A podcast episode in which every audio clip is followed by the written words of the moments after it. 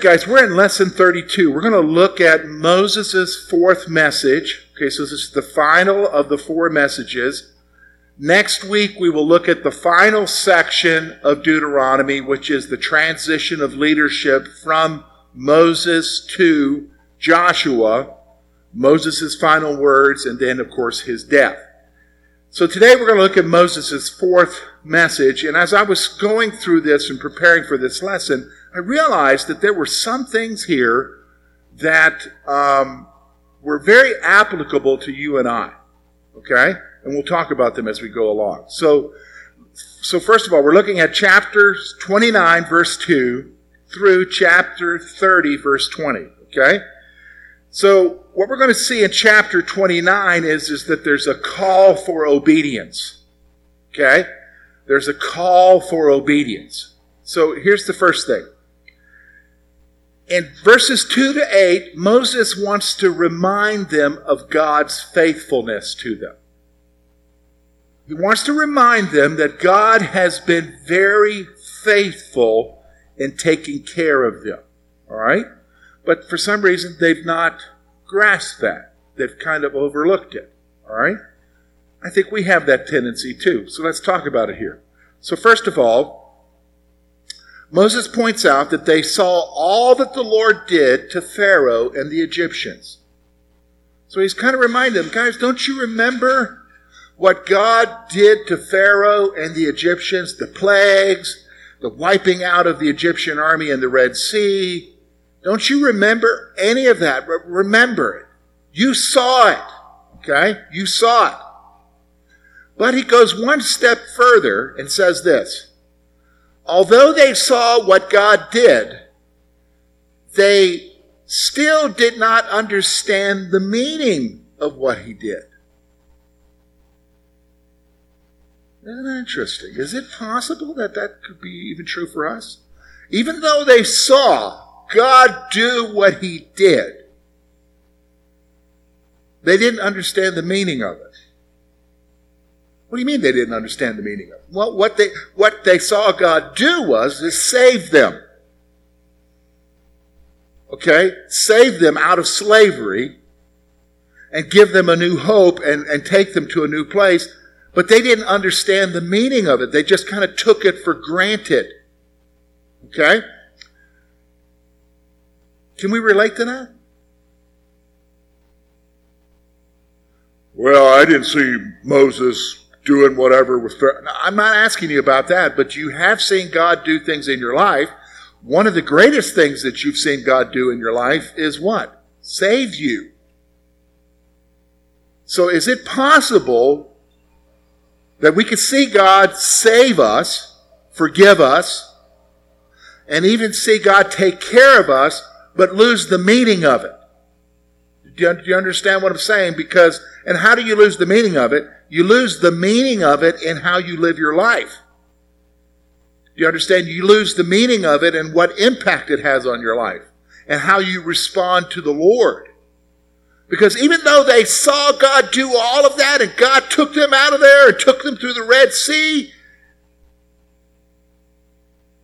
they still had a problem worshiping other idols that they made with their hands. I mean, they saw the living God what he did. And they were worshiping other idols. Isn't this interesting? Moses is pointing them out to that, you know what? He's calling them to be, although they saw it, they didn't understand the meaning. And this was true even as the Lord took care of them in the wilderness. Moses points out when you walked along in the wilderness, your, your sandals never wore out. Isn't that, is, how many of you are like me? It's like a pain that every so often you got to buy new shoes. Do you, know, do you know what I'm saying? It's like, and then because you like a shoe, and then when you go to buy the shoe again, it's not there anymore. They changed the styles or something. You, you know what I'm saying? It's really irritating, right? Well, how would you like to go along for 40 years and never have your shoes wear out?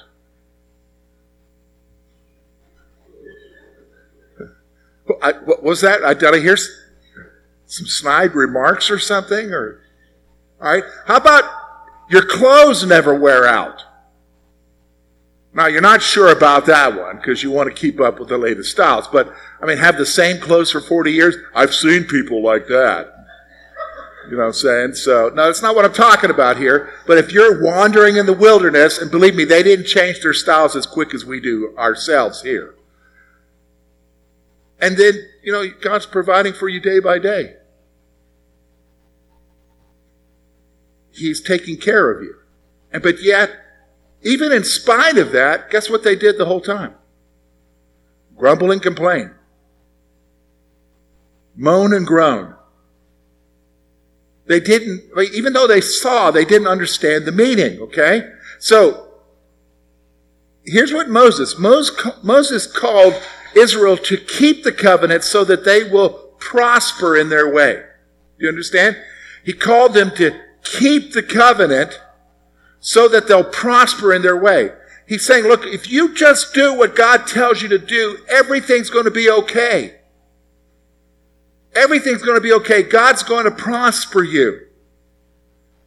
Israel was to stand, so he's having them stand here, literally, stand and commit themselves afresh to the covenant.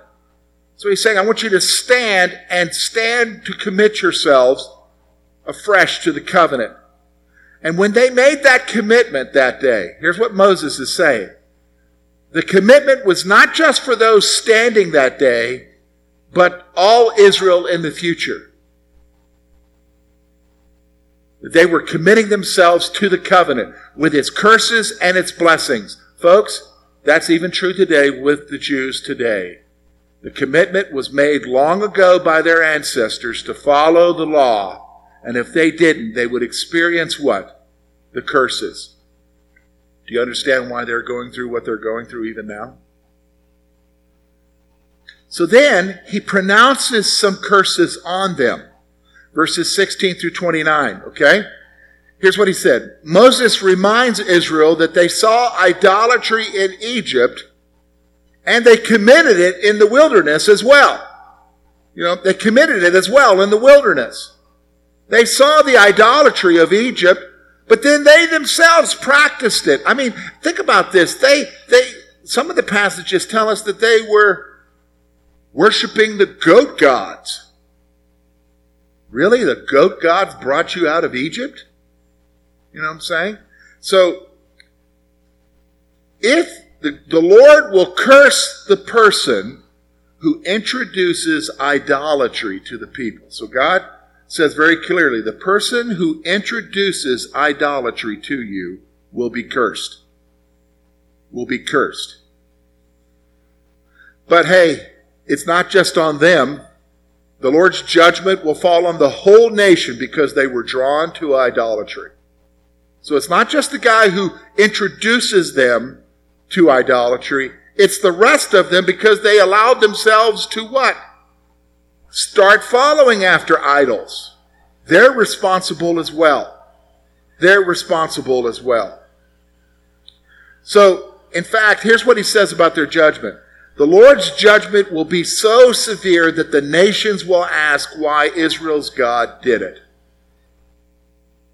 God will be so brutal with them in his judgment of them that the nations around them will say, Whoa, what kind of a God does that to his people? That's what he's saying here. So now we come to chapter 30.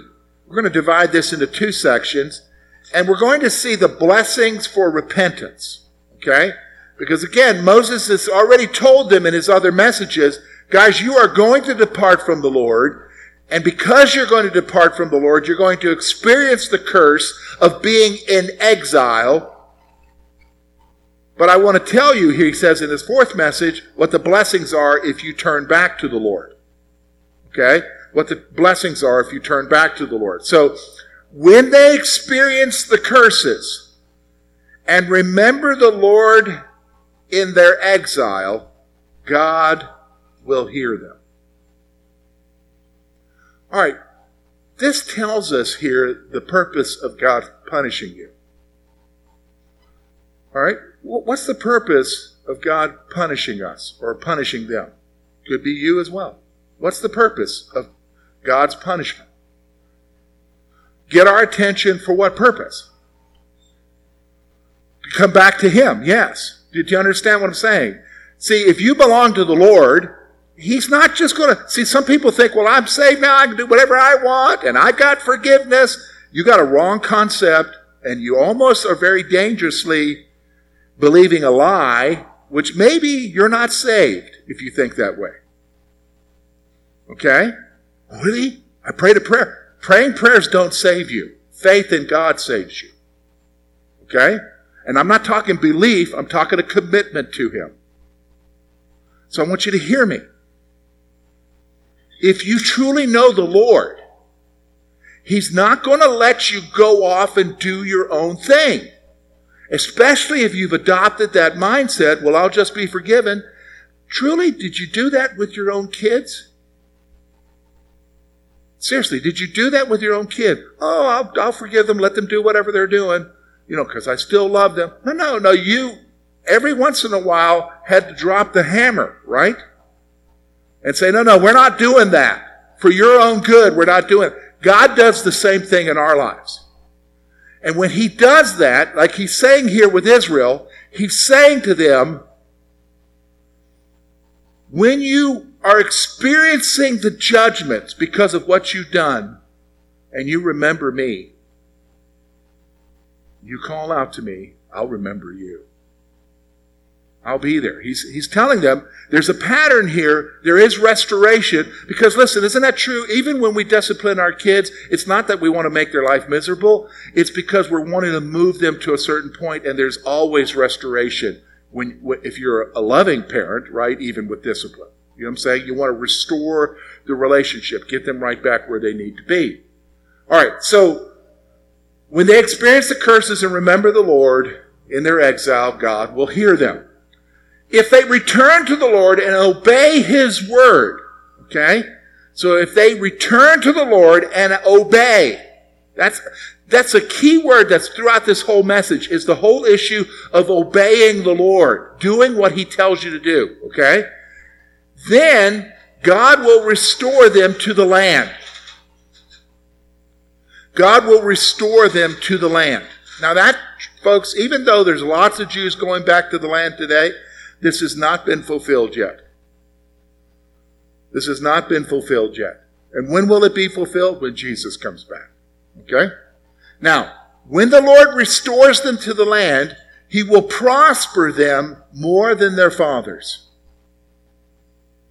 So he's saying, when you truly come back to me and I restore you to the land, you will, you will experience more blessing and more bounty and more prosperity than your fathers did when they first entered into the land. Isn't that amazing? God's promising them that. The blessings of repentance. The blessing. I, you know, I would say to you, God is saying the same thing to you and I. If we would turn from our sin and turn back to Him, He'll bless us. And when I talk about blessing, I'm not talking like some guy on the TV that your wallet's going to grow big. Okay? That's a bunch of baloney. Blessings go far beyond just material blessings. Okay? That's not what he's talking about there. All right? So, the Lord will give them a new heart in order to love the Lord and live. Give them a new heart. Fact, Ezekiel talks about that, that he'll take their heart of stone and give them a heart of flesh. The ability to love God. All right, so let's back up. You know, we've been talking for a moment about what we're trying to focus on here at the church through our messages and everything. And that is, okay, my desire for the Lord is down. How do I rekindle my desire for the Lord? Well, I'm going to be honest with you there are some things that you can do, but ultimately, the one who gives you back your desire for the Lord is not you. It's God. God is the one who is the one who works in your heart to draw you to Him, but He's got to see some things from you. Do you understand? He's got to see some things from you. All right. Now, the Lord will put curses on their enemies and those who hate them. So you don't want to be on the wrong side of the people of Israel, to be honest with you. God's going to put curses on, on their enemies and the people who hate them. And let's be honest, folks, Uh, there's a lot of people in this world that hate them, right? Literally, it's in the news all the time. All right? So, they will once again obey the Lord and he will bless them with prosperity. That's what happens when they repent. When they truly repent, when Jesus comes back, when they embrace who he is, God's going to truly bless them. They'll obey the Lord and he will prosper them. He will prosper them. Now, now we come to verses 11 through 20, which is that final section of the message and it's, he's going to give them a call to choose life. They got to make a decision. Actually, folks, you and I have to make the same kind of decision every day, don't we? Okay, here's what he's saying. Moses stresses that the law is not mysterious or beyond their reach, first of all. He's saying to them, guys, it's not mysterious and it's not way off so that nobody can get a hold of it. God's word is there, right there with you even tells them it's right within them, and they'll be able to understand it. So, first of all, can I say this? Sometimes I know reading the Bible's hard, but I'll be honest with you, it's not written so that it's beyond you. It's written so that you understand it. In fact, you could say that about the Greek New Testament altogether. The Greek New Testament was written in the Greek language that was chosen was called Koine Greek. It's a dead language, it no longer is being used, but it didn't use classical Greek.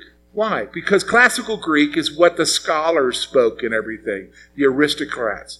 Koine Greek would be like slang. Koine Greek would be the language of the common people. Do you, do you know what I mean?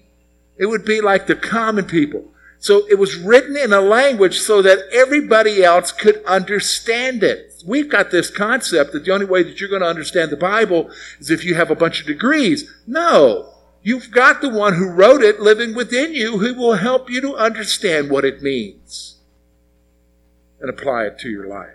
So Moses is making the point here that the law is not mysterious or beyond their reach. The Word of God is actually near them and in their hearts so that they will do it. Have you noticed that? I mean, I, I can think back. You know, I came to I came to Jesus when I was 19 years old. Okay, now I looked at the Bible before I came to Christ a few different times. Didn't make any sense to me. No sense at all.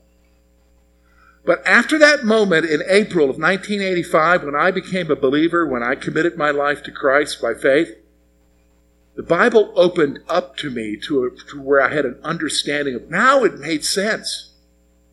How's that possible? Because who enters into your life when you get saved, folks? Holy Spirit. He gives you what? A new heart and a new mind. Have you ever been with people and they'll look at a passage and if they don't know Jesus, they're like, what in the world are you talking about? But you're looking at it and you're like, wow, it makes perfect sense. I understand it completely. It's, it's, it's not that you are different. You are different because you have Jesus. It's that they don't have the Lord within them, what? Giving them understanding. So here's what he's saying. The word of the Lord is actually near them and in their hearts so that they will do it. Isn't that interesting? Sometimes when you read the Bible, you just have that compulsion within you that you need to do what it's saying. You need to do what it's saying. Moses has set before them life and death as he commanded them to love God. It's, it's really same is true for us, to be honest with you. God's word is very clear. This is the way I want you to go in. I want you to walk with me. I want you to do this. But if and and, and the but Scripture warns you. But if you go off and you do this, and you go off and do this on your own, you're going to experience what? Problems. We have a choice. Okay? And He commands them to love God. So if they turn away from God and worship other gods, he says very clearly, they're going to surely die. They're going to die. Surely die. So the Lord has set before them a choice between life and death. The Lord set before them a choice between life and death. And, and they are called to choose life so that they can obey the voice of the Lord. They're called. You know what? That call is still true to us today.